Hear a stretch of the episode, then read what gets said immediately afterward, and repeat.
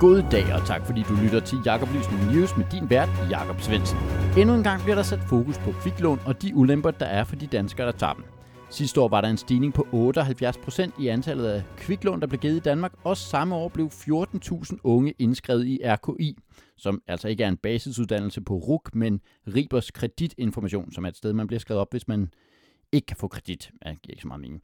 En bekymrende stigning, der i høj grad skyldes, at de unge optager kviklån eller forbrugslån eller sms-lån eller ja, elendigt bundefangerlån har mange navne. Hvor almindelige banklån har renter på 4-8% årligt, så ligger de fleste kviklån på omkring 500-700% årligt.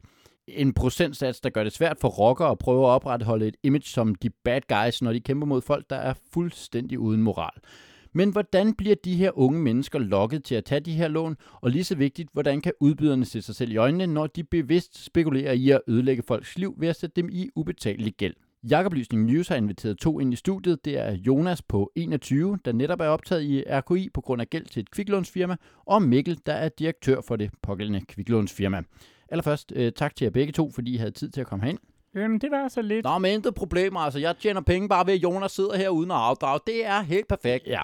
Jonas, hvordan starter det hele? Jamen, jeg, jeg synes jo ikke, at jeg... Ah, Jonas, vi skal tilbage til 4. klasse, ikke? Jo, altså i 4. klasse, der glemmer jeg, at jeg har sådan en Garfield-tegneserie liggende. Så der bliver afleveret fem dage for sent på biblioteket. Det er godt, Jonas. Så, så du kan høre, ikke, det starter meget længe, før vi overhovedet kommer ind. Ah, nu er der vel ikke en lige linje fra de der fem dage, og så frem til, at du skylder Mikkels firma 247.000 kroner. Der er faktisk 248.000 nu, vi har været her i 15 minutter, så... Uh... Jo, altså Mikkel siger, at det er min egen skyld, for det med renten, det stod med småt, skrevet med hvid, på hvid baggrund.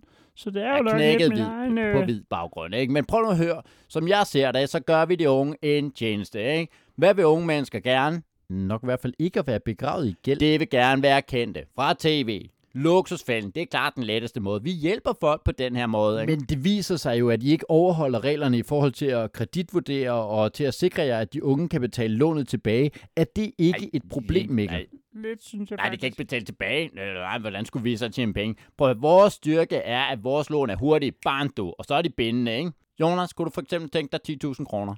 Altså jo. Bum, mand. De er dine på din konto allerede nu, ikke? Og de er lagt oven i det andet, du skylder. Ej, jeg hopper på den hver gang.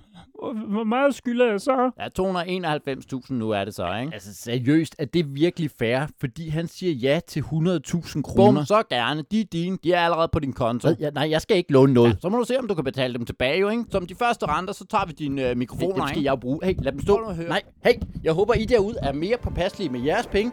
Og tak, fordi I lytter til... Ja, tak, fordi I lytter til Jakob Lysning News.